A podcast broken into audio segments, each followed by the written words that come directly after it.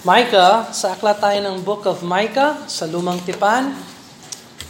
Magsimula tayo sa pag-aaral ng Book of Micah. Last week, introduction, part 1. Today, introduction, part 2. Um, lalagyan natin ng context yung buong Book of Micah para meron tayong pangunawa kung ano ang mga nangyari sa kapanahonan ni Micah and so on and so forth. So, Let's go ahead and read Micah chapter 1, verse number 1. Micah chapter 1, verse number 1. Uh, basahin natin ng sabay-sabay. Tapos pagkatapos mag-pray tayo, pagkatapos pasok tayo sa uh, pag-aaral ng Book of Micah. So Micah chapter 1, verse number 1, together. The word of the Lord that came to Micah the Morashtite in the days of Jotham, Ahaz, and Hezekiah, kings of Judah, which he saw concerning Samaria and Jerusalem. Let's pray. Father in heaven, Lord, we ask your hand of blessing, Lord, as we look into the Word of God. We pray for the power of the Holy Spirit of God to fill us, Lord, that we may obey the words, Lord, that we may um, apply the words of Scripture to our lives. Help us, Lord, to uh, understand, Lord. Give us wisdom and understanding, um, uh, Lord. Uh, concerning this book and the purpose of it, Lord. And uh, help us, Lord, to live for you.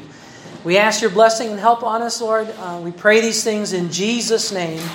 Amen and amen. All right, so Micah, um, alam natin yung pangalang Micah, ibig sabihin, who is like unto the Lord or who is like Jehovah.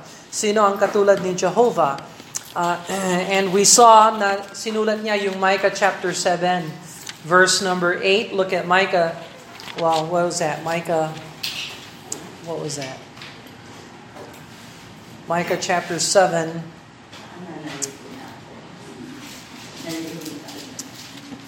What's that passage? Who was like unto the Lord? Ano ba yun?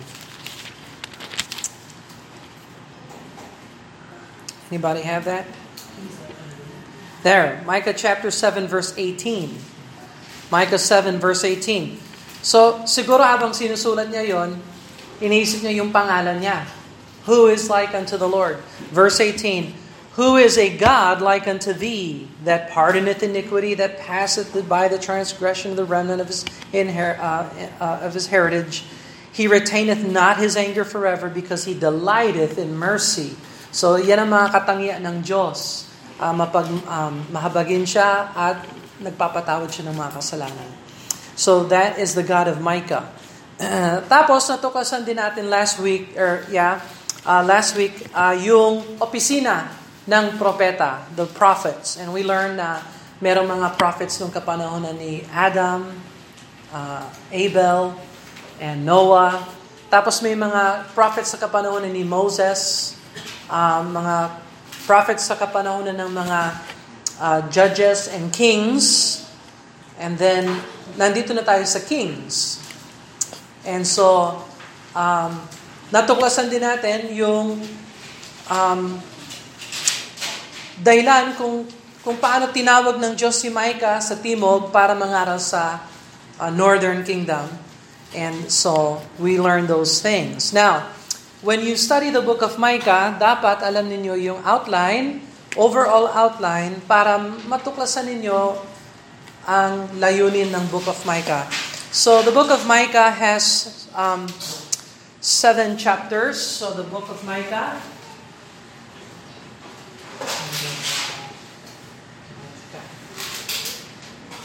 Who is like unto Jehovah? Tapos, meron tayong tatlong bahagi. So, from chapters 1 to 7 siya. All seven chapters. Um, tatlo yung bahagi niya kasi tatlo yung utos. We, we divide the book of Micah under three commands. And it, it goes through the entire book. Yung command to hear. So that would be chapter 1 and chapter 2. Here, pakinggan, makinig. From chapter 3 to 5, hear, pakinggan, makinig. And from chapter 6 to 7, hear. hear, hear, hear. Makinig, makinig, makinig. Parang makukulit yata yung mga kinakausap ni Micah. Hindi katulad natin. I don't know. Uh, but look at chapter 1, verse number 2. Chapter 1, verse number 2. Here's the first here. Ito yung unang here. Hear, all ye people. Lahat ng mga tao, makinig. Uh, look at chapter 3, verse number 1. Dito naman sa ikalawang bahagi. Chapter 3, verse number 1. And I said, Hear, I pray you, O heads of Jacob. Yung mga namumuno. So ito, mga people, ito yung mga may power, mga namumuno uh, of Jacob. And in chapter 6, verse number 1, chapter 6, verse number 1, Hear ye, kayo, corporate, hear ye now what the Lord saith. So there's your three divisions. And if you divide the book into three hears, you have the three divisions of the book. Hear all ye people, hear O heads, and hear ye Israel. So yung unang here, the first section here, is the Lord's uh, retribution. Uh, the Lord's retribution.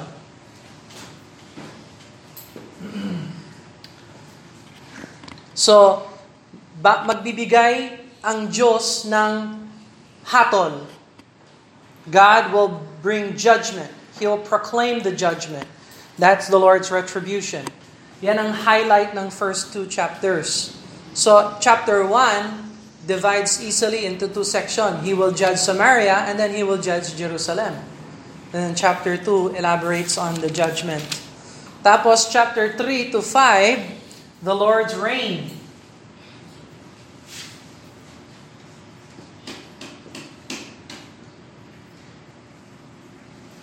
Kung paano siya ang in charge, God is ruling and reigning.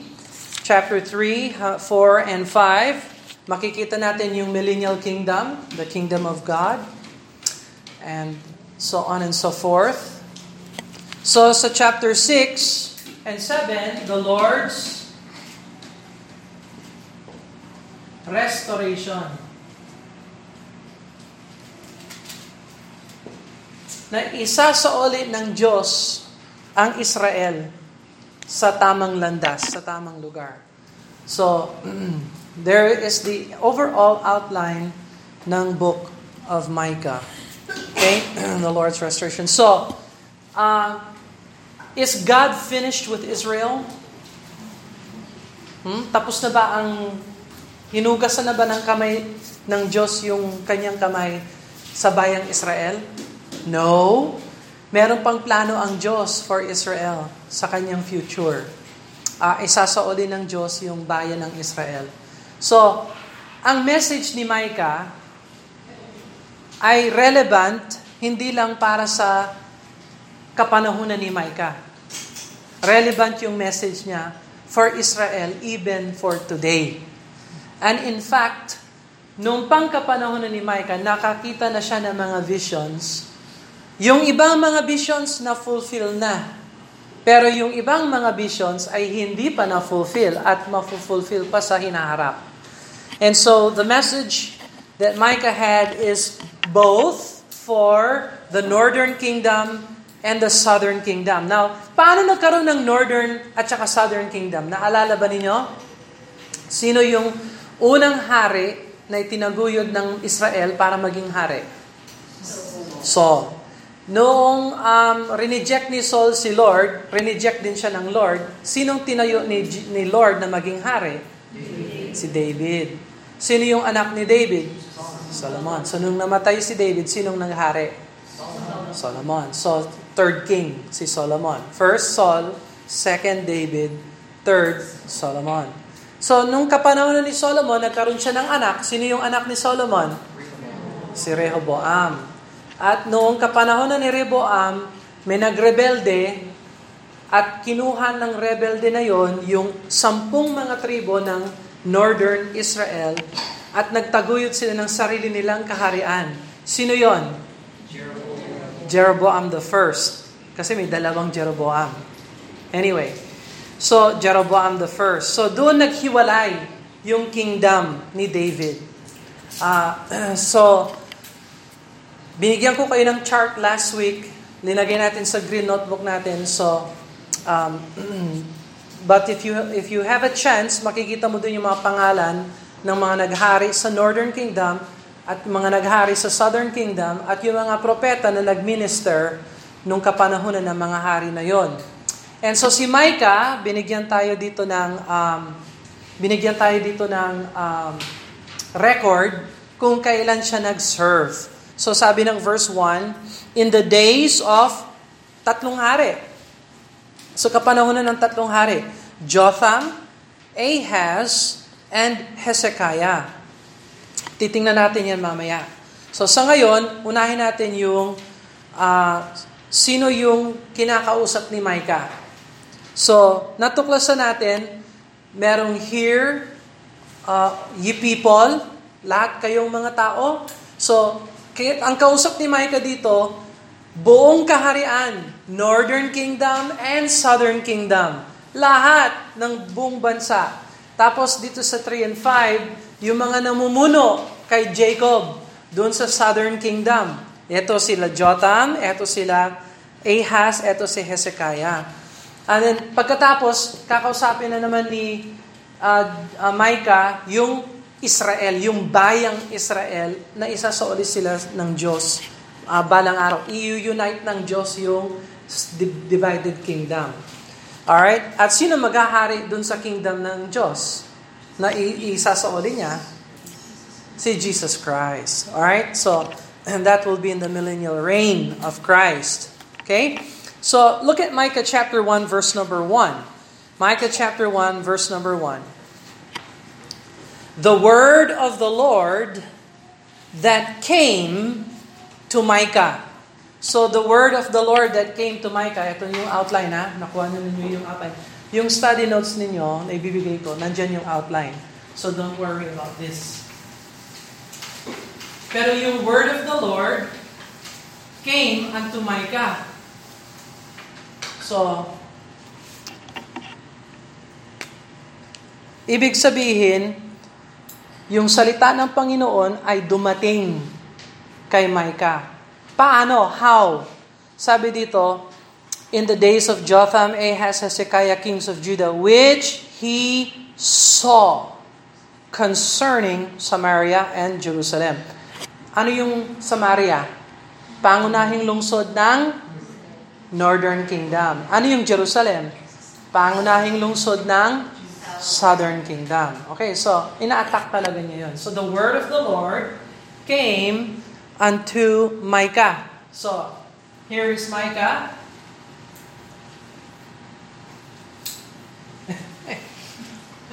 Ayan si Micah.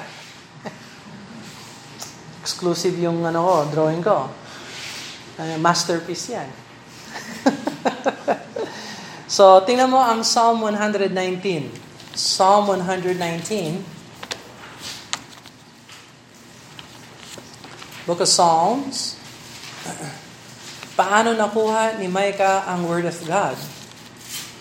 Well, sabi ng Psalm, Psalm 119, and verse number 89, Psalm 119, pinakamahabang chapter.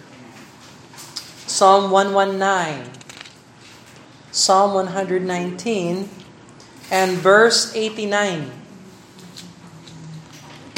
Okay, sabi ng Bible, Lamed, Forever, O Lord, Thy word is settled in heaven.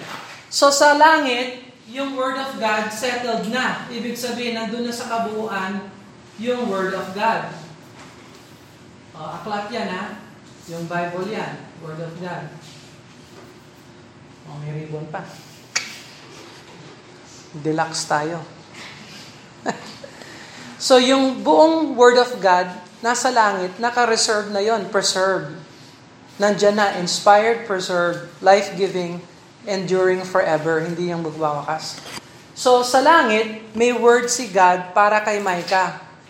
So, may bahagi dito, si Micah, nandyan yung book niya, ipinakita ng Diyos yung word niya kay Micah. God showed Micah the words. Sabi ng verse 1, the word of the Lord that came to Micah, which he saw. So nung kapanahunan ng Old Testament, God revealed His word to the prophet by vision. By vision. So nung nakita ni Micah yung mga words na ito, the word of the Lord that came to Micah, anong ginawa niya sa mga words na yon? Sinulat niya. He wrote it down. Or he gave the words tapos may nagsulat for him. And so, eto naman, so, yung Diyos na nagbigay ng word kay Micah, yung proseso na ito, ang tawag natin dyan, inspiration. Inspiration. God uh, giving His words to human instruments. Now, Nung binigay ng Diyos yung aklat ni Micah kay Micah, uh, sa palagay mo, meron ba siyang binawasan ng mga words? O meron siyang mga dinagdagan ng mga words? O kung ano yung nandun, yun ang binigay niya? So, God gave Micah exactly His word. He did not add those words. He did not take away from those words. God gave Micah his word exactly the way God wanted him to have it. Was there a failure when God transmitted his word to Micah? Was there a failure there? Ah, may pumalpak ba nung binigay ng Diyos yung word niya kay Micah? No, wala. Okay. So si Micah naman, kanino naman niya ibinilin yung mga words ng Panginoon? Ha? Where did Micah Where did Micah give his words to? Sino yung audience niya? Israel. So sa bayang Israel. So he, siya naman, binigay niya yung words for, to Israel. Kaya sabi sa Romans chapter 3, let's go to Romans chapter 3.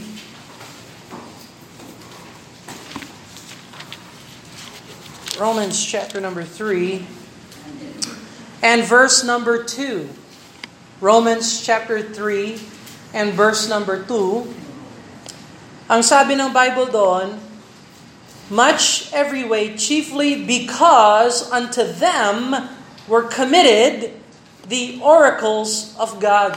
So yung mga oracles of God, yung mga words of God, ay binilin to them. Sino yon? Yung bayang Israel. According to Romans chapter 3, verse number 2. Okay, so let me ask you a question. Nung binigay ni Micah yung mga words ng Panginoon sa Israel, meron ba siyang dinagdagan? Meron ba siyang binawasan? Meron ba siyang kapalpakan sa palagay ninyo? Pumalpak ba siya? No. Yung kung ano yung binigay sa kanya ng Diyos, yun ang binigay niya sa Israel. And ngayon, yung Israel, ginawa niyang available yung mga words ng Panginoon kanino? Yung mga words ng Panginoon na binigay sa Kanya, kanino na mabinigay ni Israel? Churches. Churches. So, ibinigay sa atin sa pamamagitan ng salita ng Diyos, ng Bible natin. So, let me ask you a question. Meron ka bang Book of Micah sa Bible mo? Meron. Oh. Saan ang galing yung Book of Micah? Sa Israel. Okay. So, pinangako ng Diyos, kinasihan niya yung kanyang salita at iingatan niya ang kanyang salita para sa atin at sa mga generations natin. Lampas pa sa generations natin. Sabi niya, Heaven and earth will pass away, but my words shall never pass away. Never. No? Hindi pwedeng lu- malulusaw ang mundo, pero yung mga words ko hindi malulusaw. So, yung mga churches ngayon, meron tayong Book of Micah dahil sa Israel, dahil kay Micah, pero ultimately dahil sa Diyos. You see? So, Yan, ganyang katindi yung Word of God natin. It came from God. So, um, ano ang layunin ng aklat ni Micah? Well, pwede nating sabihin kung ano yung layunin ng lahat ng mga propeta. Uh, uh, ano ang dahilan kung bakit tinawag sila ng Diyos na mangaral? Para tawagin, tawagan or tawagin? Ano ba yung tamang Tagalog doon. Para tawagan. Tawagan ang lipunan na magsisi sila. Do you see that? So, God's purpose for prophets is to call society where they lived to repentance. To repentance. so, um,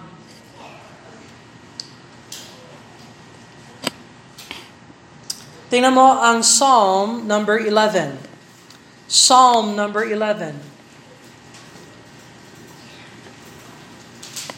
So yung message ni Micah para sa Israel. At hindi lang para sa Israel, para rin yan sa Israel ngayon. At hindi lang para sa ngayon, para sa hinaharap ng Israel. So, kung ikaw ay Israel, you should take interest in the book of Micah. And if you are part of the churches of Christ, you should take great interest in the book of Micah because Micah will be talking about our future. Hindi lang future natin bilang Christian, pero future ng mundo na ito na magiging place ng pamumuno ng kaharian ng Panginoong Kristo. But look, for example, in Psalm uh, chapter 11, verse number 4. The Lord is in His holy temple. The Lord's throne is the heaven. His eyes behold, his eyelids try the children of men. So, so saan ang Panginoon ngayon? Where is He? He is in heaven. Anong ginagawa niya ngayon? Nag-o-observe siya. Sinong ino-observe ng Panginoon? He is watching the children of men. What is He doing? He is beholding us. He is watching us. He is testing us. Try, sabi dito. His eyelids try the children of men. So, tinetesting pala tayo ng Panginoon. Araw-araw. Did you know that? Ang buhay kristyano ay buhay testing. Meron kang choice. Ikaw ba ay makikinig sa Panginoon today? O mabubuhay ka para sa laman? What's your choice? Testing. Every moment is a testing. Every day is a testing. And God is observing. Ano kaya ang gagawin ng nitong anak ko? You see. and so, merong mga purpose uh, historically. Yung purpose niya historically, tawagin, yung tawagan ang Israel na manumbalik sa Diyos. Question, kumusta kaya yung testing na yon? Nagrepent ba ang Israel? Hmm? So Micah tested them. He called Israel to repent. Did Israel repent? Yes or no? No, Israel did not repent. Hmm. They ignored him. He has a spiritual purpose. Nakikita niya yung spiritual condition ng lipunan. Nakikita niya yung evils ng society at makikita natin, pag binasa natin yung book of Micah, dadaan i-explain ko talaga yung kapalpakan, yung kasalanan ng bayang Israel. At makikita nyo, yung kasalanan ng Israel ay katulad din pala ng kasalanan ng Pilipinas. At katulad din pala ng kasalanan ng USA. So, ibig sabihin, kung may spiritual problem ang Israel, may spiritual problem lahat ng mga bayan. At da- ang, ang dahilan ng spiritual problem ng bayan ay yung kanyang mamamayan. At ang problema, hindi dapat ayusin yung mamamayan, hindi pala dapat ayusin yung bayan, dapat ayusin mo ang puso mo. Kasi hindi mo pwedeng i-control kung ano nangyayari sa bayan. Did you know that? You cannot fix the problem of society. We are not called to fix the problem of society. You cannot control these things. You know, the only thing you can control is your heart. Ayun lang ang pwede mong ayusin. Hindi mo pwedeng i-control. Yung mga anak ko, they have their own heart. Anak ko yan, ha? Gustuin ko man talaga, kontrolin sila. They have to make a decision on, from their own heart if they will obey the Lord or follow flesh. So, there is a spiritual purpose. Makikita natin sa book of Micah na may lagot yung mga leaders ng Israel. Yan sila Jotam, sila Ahaz at saka si Hezekiah. Lagot, malaking pananagutan ng mga political leaders. yung kasalanan at saka corruption ng Israel ay prevalent, laganap. Individuals, at dito natin makikita, mahalaga pala sa Diyos yung gumagawa ang bayan ng tama.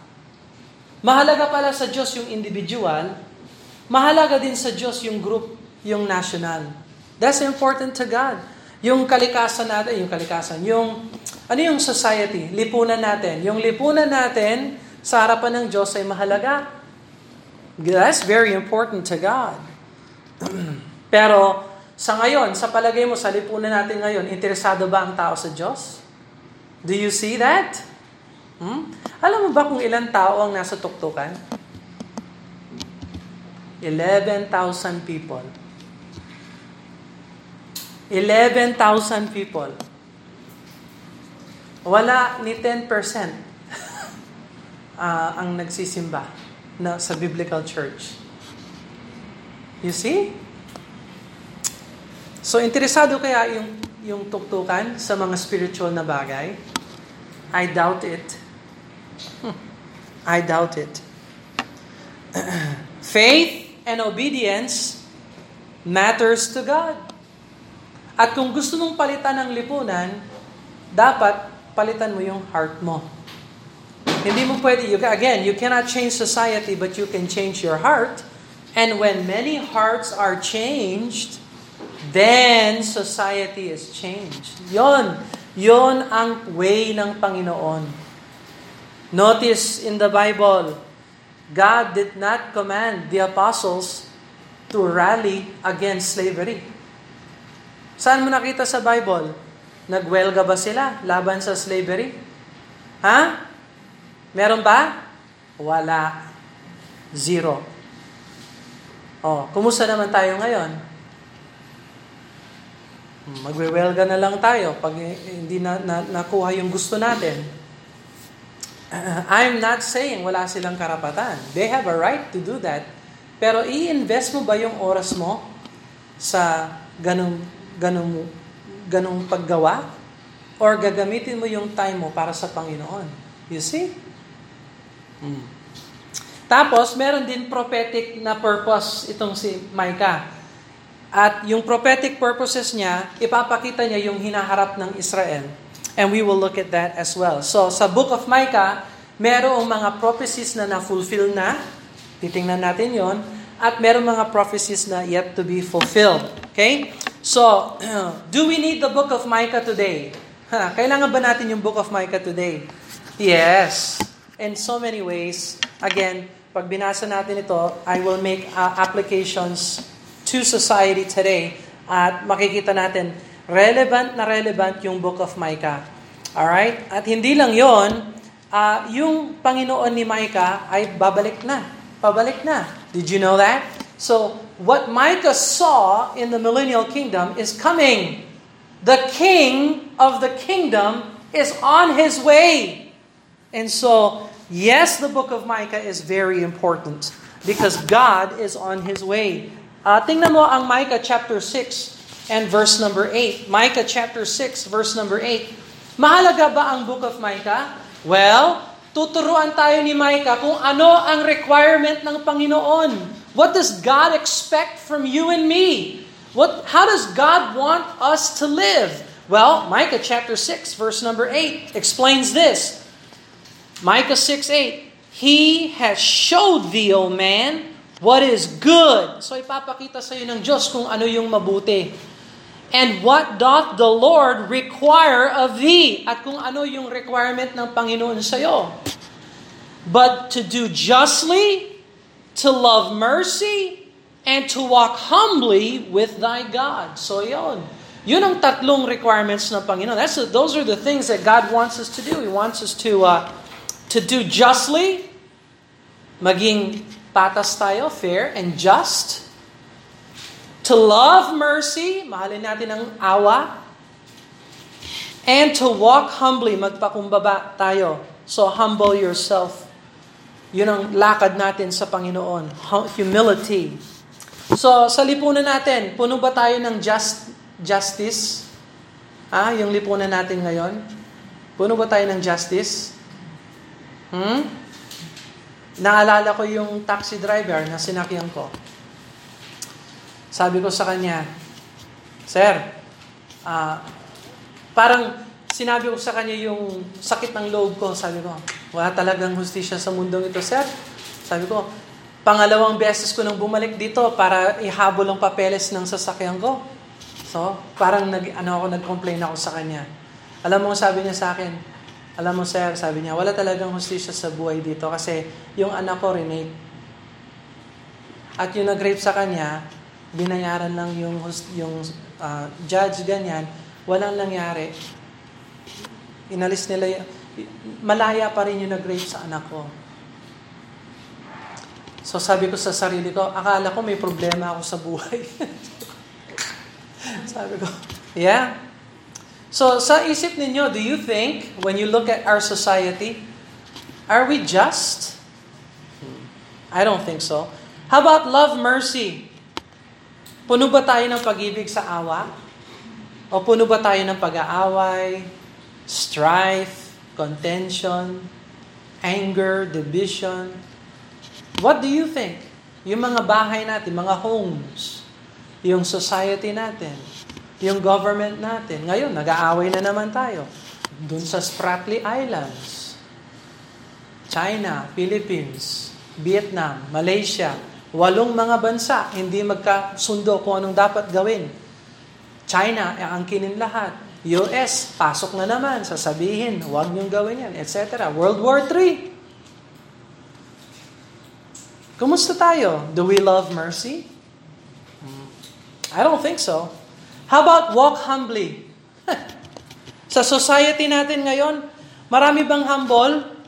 Hambog, pero hindi humble. Sa society natin ngayon, punong-puno tayo ng selfie. Alam mo sa social media, ang bida palaging nandun sa social media. Walang humility. No humbleness. Self-promotion. Selfish. Selfie. Do we walk humbly as a society? May humility ba sa society natin? Ako, yung tao nagsasabing, karapatan ko yan. Karapatan. Ipaglaban. Where is humility? Wala. Gone. So, marami tayong matututunan sa book of Micah. We will learn these things as we make application. Alright, so, uh, si Micah ay namuno, ay nag, namuno, nagminister siya sa kapanahon ng tatlong hari. So, King Jotham, Nakita natin si King Jotham. That will be uh, 25 years old si King Jotham. When he became king, he was 25 years old. And King Jotham reigned uh, for 16 years. 16 years lang yung reign ni King Jotham. Tapos siya ay namatay. He was a good king. He was a good king.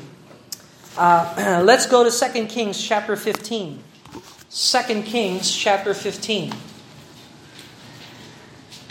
Here's how the Lord uh, evaluated King Jotham. 2 Kings chapter 15 and verse 32. 2 Kings chapter 15 verse 32. Tingnan mo kung ano yung um, uh, hatol ng Diyos kay King Jotham, kung analysis ng Diyos kay King Jotham. 2 Kings 15:32. In the second year of Pekah, the son of Remaliah, king of Israel, began Jotham, the son of Uzziah, king of Judah, to reign. 50 and 20 years old, 5 and 20 years old was he when he began to reign. So he's 25 years old. And he reigned 16 years in Jerusalem, and his mother's name was Jerusha, the daughter of Zadok. And he did that which was right in the sight of the Lord. And he did according to all his father Uzziah had done. So he was a good king. He did right in the sight of the Lord. That's a good testimony. Pero tingnan mo yung verse 35. But look at this. He didn't completely do right. He did right, but he didn't do completely right. Verse 35, Howbeit, the high places were not removed. Ano itong mga high places na hindi tinanggal ni Jotam? Alam mo, sa lupa ng Israel, merong mga places na kung saan sumasamba sila sa mga Diyos-Diyosan. At yung mga places na kung saan sumasamba sila sa mga Diyos-Diyosan, mga groto, yung mga uh, rebulto, Yon, ang tawag doon, high places. It's a place of idolatrous worship. So, Jotham, he did right. He was a good king, except he did not get rid of the high places. The people sacrifice and burn incense still in high places. He built the higher gate of the house of the Lord. So inangat niya yung gate ng house of the Lord. That's a nice thing to do. He should have removed the high places. So let me ask you a question. Sa, mga, sa buhay kristyano, easy ba na tanggalin yung mga high places natin? Hmm? Ano yung high places ng kristyano? Yung mga lugar na kung saan mas, mas binibigyan yung pansin kesa sa Diyos.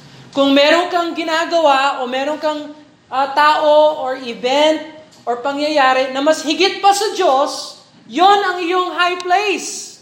That is your high place. So let me ask you a question. Easy ba na tanggalin yung high place sa buhay ng Kristiyano? Alright? Huwag natin gayahin si Jotam.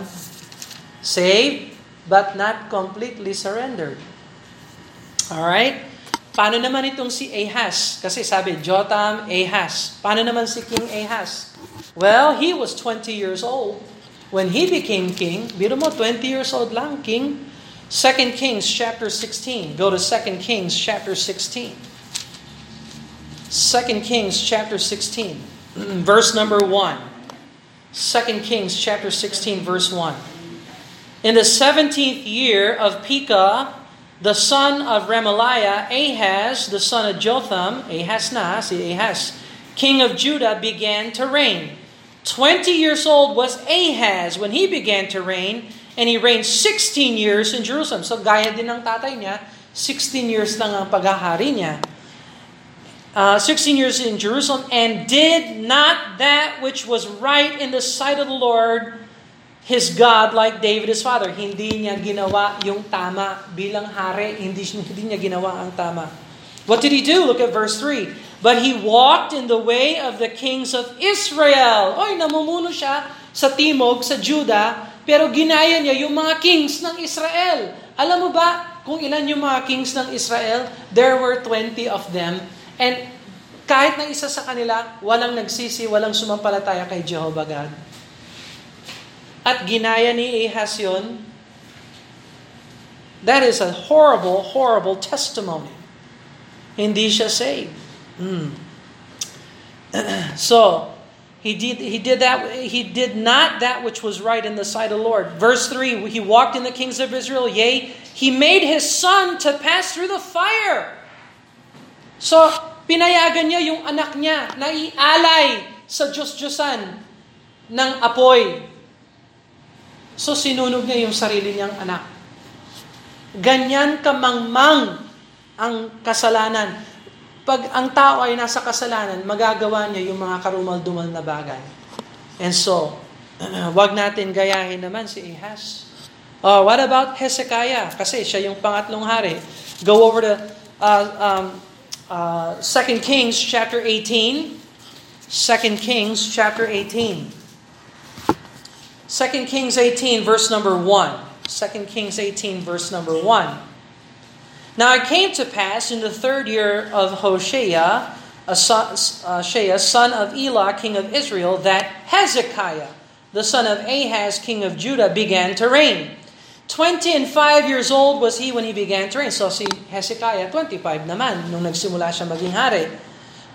and uh, he reigned 20 and 9 years. Mahaba ang pamamahala ni King Hezekiah. Hindi katulad ng dalawa niya, yung lolo niya at saka yung tatay niya.